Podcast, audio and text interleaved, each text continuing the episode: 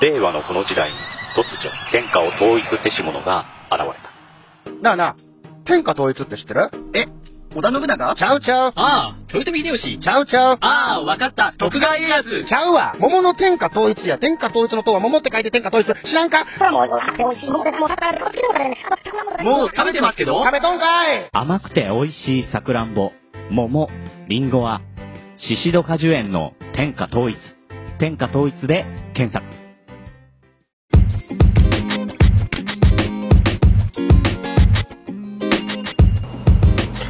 はい、クレイジーアグリジャパン始まります。いやー、すいません、なかなか、えー毎週毎週、週に1回は更新を心がけているんですけども、なかなかね私も一人やってるんで、ネタが尽きてきております。えークレイジーアグリジャパンの方ではですね、えーいろんなあ170回近い回になってましていろんな回、えー人それぞれ好みがありましていろんな方からですねこんな番組やってくれあんな番組やってくれと言われまして、えー私も何をやろうか何をやろうかと思ってるうちに日が過ぎてしまってね。まあ農作業の方もだんだん植え付けとかね農飯期に入ってしまってあなかなか難しいところでございます。えーでハンドルネーム牛屋さんからですね、えー DM の方が届いておりまして、えーそちらを読みか読み上げてみたいと思います。いつもクレイジーアグリジャ牛屋さんですね。ハンドルネーム牛屋さんです。いつもクレイジーアグリジャパンを拝聴しています。ありがとうございます。お便りとして DM をお送りいたします。先般緑の食料システム戦略に掲げられた有機農業面積拡大について議論されていた回をお聞きしました。ありがとうございます。それ以降杉菜といくらでも勝手に、えー、反もする植物の利用法はないかとにわかながら考えておりました。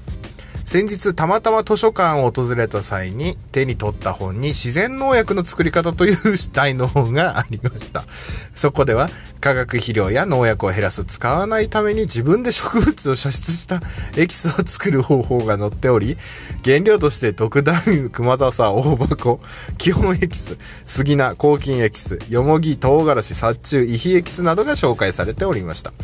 その他杉ヒノキニンニク各種野菜の発酵液など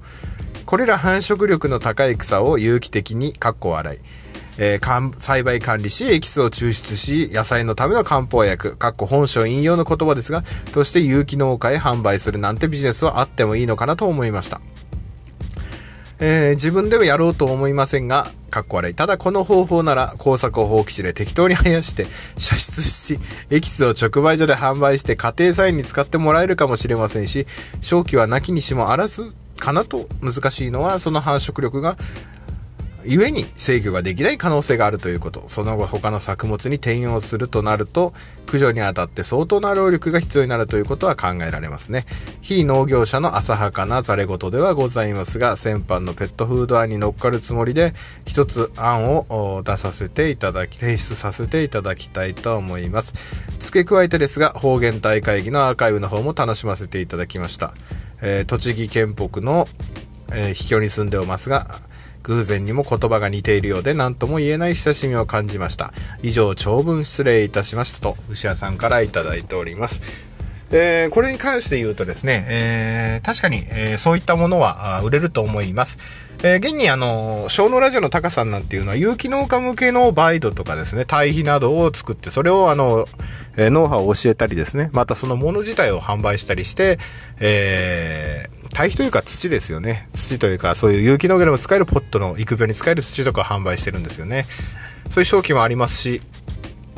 また、えー SDGs がこれから浸透していくにあたってはとても大事なものになってくるのかと思うんですが一つそれが科学的に分析されていないものだと毒なの液なのかは別としてね最低限毒なのかどうなのかだけうん、土壌に影響ないかどうかなのかだけはあの持っておかないと後々取り返しがつかなくなるんじゃないかなと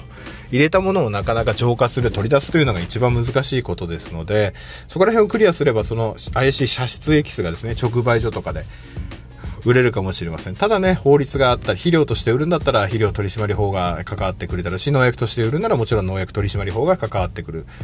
でまた薬効を歌ってしまうとまあなんて言ったらいいのか。今度はそれは表示景品あ景品表示じゃなくてその、えー薬事法になってくるのかもしれませんなので、えーそういったものを売る私的にはねその分からないから分からないからえー、わからないからって使ってるのは私は消費者に対する、なんていうのかな。うん、ひどい、それはちょっとひどいかなと。それなら、分かってる化学化学農薬と言われているものでも分かっているものを使うべきではないのかなと思います。なぜなら分からないものの方が後々分からないっていうのは、あそっちの方が私はリスクだと思っています。微生物の力を信じている人には分からないのになぜ使うのかっていうのを疑問をいつも呈しています。うん、別に液にならないなら構わないです。ただ毒になるかもしれないっていう可能性の方もかリスクとして考えないと。では、ゆくゆくもしね、自分が体にいいと思っていてわけのわからない微生物やですよそういう酵素が実は後になったら農薬よりリスクの高いものだったって言った時にあのそれを自分だけならいいんですがお子さんとかですね周りにそれを強制する人もいるわけでそういった場合に私はちょっと周りへの影響を考えた時にそっちはあ不誠実じゃないのかなと思うわけでございます。えー、牛屋さん、えー、お手紙ありがとうございます。えっ、ー、と、私もね、えー、緑の農業システムのその戦略とかね、えー、思ったんですけども、何をね、みんなやろうとしてるのか、まあ補助金を引っ張るためのね、農水省のポーズなのか分かりませんけども、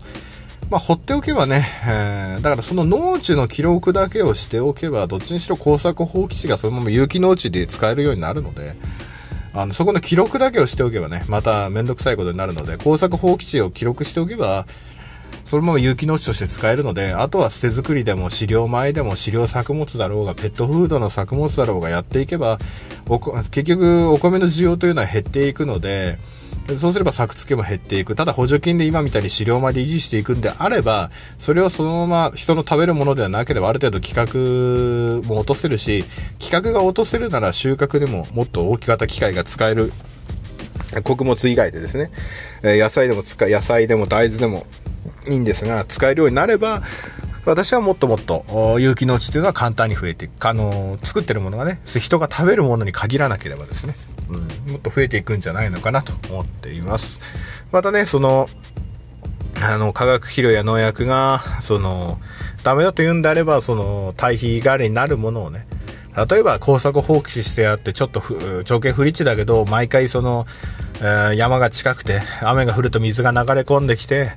えー、化学肥料を使わなくてもある程度の地力が維持されるようなところからですね、何かそういうものをダイなんかあ持ってきて、そこでなんか飼料作、作物を作って、それを他の痩せた土地に返すとかね、っていうんであれば、あまた新しい可能性が生まれるんじゃないかなと。うん、この間ツイッターで私が少しバズったのが、その、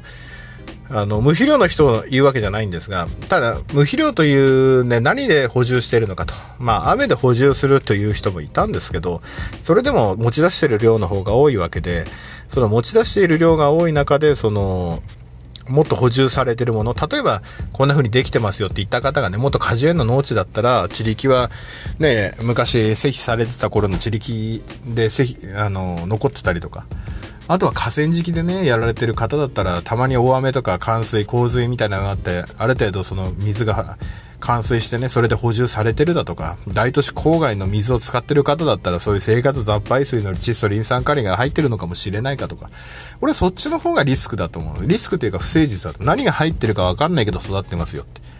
俺はそっちの方が怖いなと。もともと何も周りに家がなくて、都市もなくて、ただ普通に山のもので作ってるっていうんであれば、俺は、ああ、なんか地力がね、それで循環してんだなと思うんですけども、大都市近郊の川とかで作ってたら、俺はそれはそれです。肥料なしです。やってますって言ったら、俺は何か違うものが入ってんじゃないのって、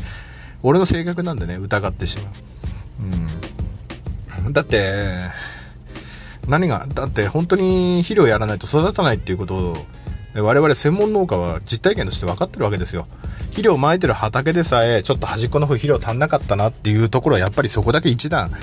丈が短かったりとかね、物が小さかったりするのを現実として見てるわけですよね。だから、無肥料でちゃんとやってて、もう俺は無肥料無農薬でやってるんだとは分かりますと。で、一旦は他の人より単種半分だって言ってる方も知り合いにいるので、そういった方は別に構わないわけですよ。うん。で、草をね、そのまますき込むっていうのもわかるんですけども、そこをもうちょっと深く考えていくと、その草というのは、もともと生えてたもので、結局タコ足じゃないけども、持ち出す方が多いわけで、草だけ、草をすき込んだとしてもね、あの、補充はしきれないはずなんですよね。だから何かが、例えば無肥料無農薬でやってる田んぼの方だったらじゃあ水で何かミネラル分を補給してるとか微量要素を補給してるどっからか窒素リン酸カリが補充されてるとか、まあ、どっかの要素は足りなくなってるけどあの葉っぱの色はちょっと薄くなってるけども実はあの NPK のどれかが不足しててもあの食べられるものができるっていうんであれば別にそれはそれで構わないんだけども何かねそう説明する時に何かこう分かってないからとか循環がとかいうのは分かるんですけどもうちょっと説明できるようにした方が俺的には消費者も納得してもうちょっとねその理想とする何て言うのかな循環型農業っていうのが広まっていくんじゃないのかなと思います。上からね180度あなたの考えを変わらなければダメですとかっていうんじゃなくてそれでは話にならないので考え方を変えさせるようなねファクターをファクトを持ってきてもらわないとうーんってなっちゃうわけですよね。うん。ということですので、えー、クレイジーアグリジャパンとしてはこういうスタンスでやっております。おかげさまでね、お昼の方は、えー、なかなかみんなリツイートといいねが多いみたいで、えー、香ばしい人もいますし、えー、何ですか？ネットワークビジネスに偏ってるような自然農薬の農業の方もいらっしゃいますので、えー、本当に農業って面白い人がいっぱいいるなと思った感じでございます。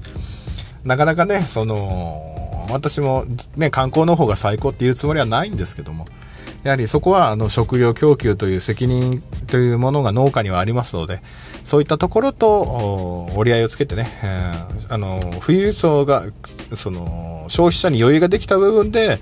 えー、狙っていくっていうのも私はあのオーガニックの方の視野っていうのは大変面白いと思ってます。これからね、拡充していくのかもしれないし、補助金を出していくのかもしれないし、私としてはね、安くね、提供できれば一番いいかなと思ってます。うん、なかなかね、やはり、うん、代替できるっていう農法をね、えー、見つけるっていうのがなかなか難しいんですけども、安定供給という観点からはね、うん、難しい。あとね、先日、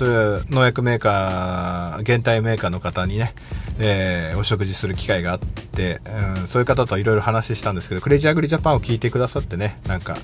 その、どういうふうに使ったら、自分でも気づいてないシステムの使い方を、クレイジーアグリジャパンで、えー、何かのアイデアの種になされてるって方もいらっしゃるので、まあ、こんなつぶやきがそういったところに届いて、まあ、私もこの番組やっててよかったなと思ったんですけども、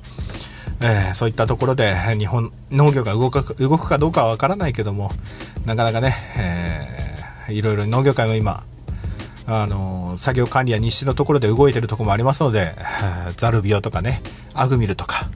えー、いろんなサービスができてきたっていうのはあの日本の人口の1%しかいない農業人口の中でシステムができるっていうのは本当に楽しいかなと思いますただ一つ私が懸念しているのはあの会計システムのようにね門戸が最初のうちからもう高い料金設定で、えー、なってしまうのが一番怖い。やっぱり利用者が少ないからね、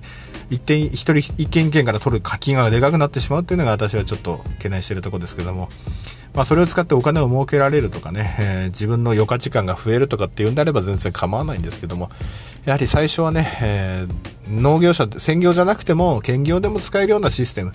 軽いシステムっていうのがようやく出てきたので、えー、アグミルとかね、えー、面白い。で、大規模農家だとザル病の AI を使ってみるのも面白いんじゃないかなと思っております。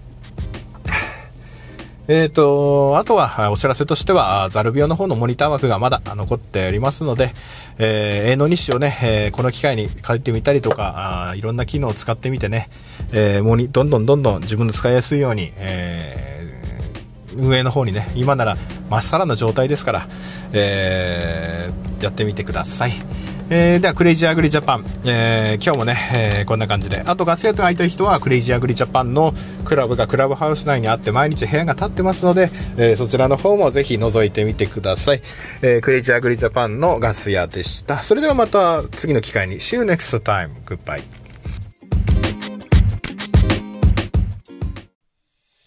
燻製とは美味しい燻製とは楽しい燻製とは難しくない。燻製ミックスナッツ燻製チーズ燻製卵などベアーズスモークハウスがお送りする燻製品の数々。お問い合わせはベアーズスモークハウス1 at gmail.com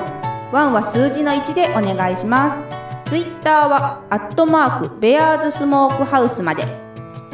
お待ちしております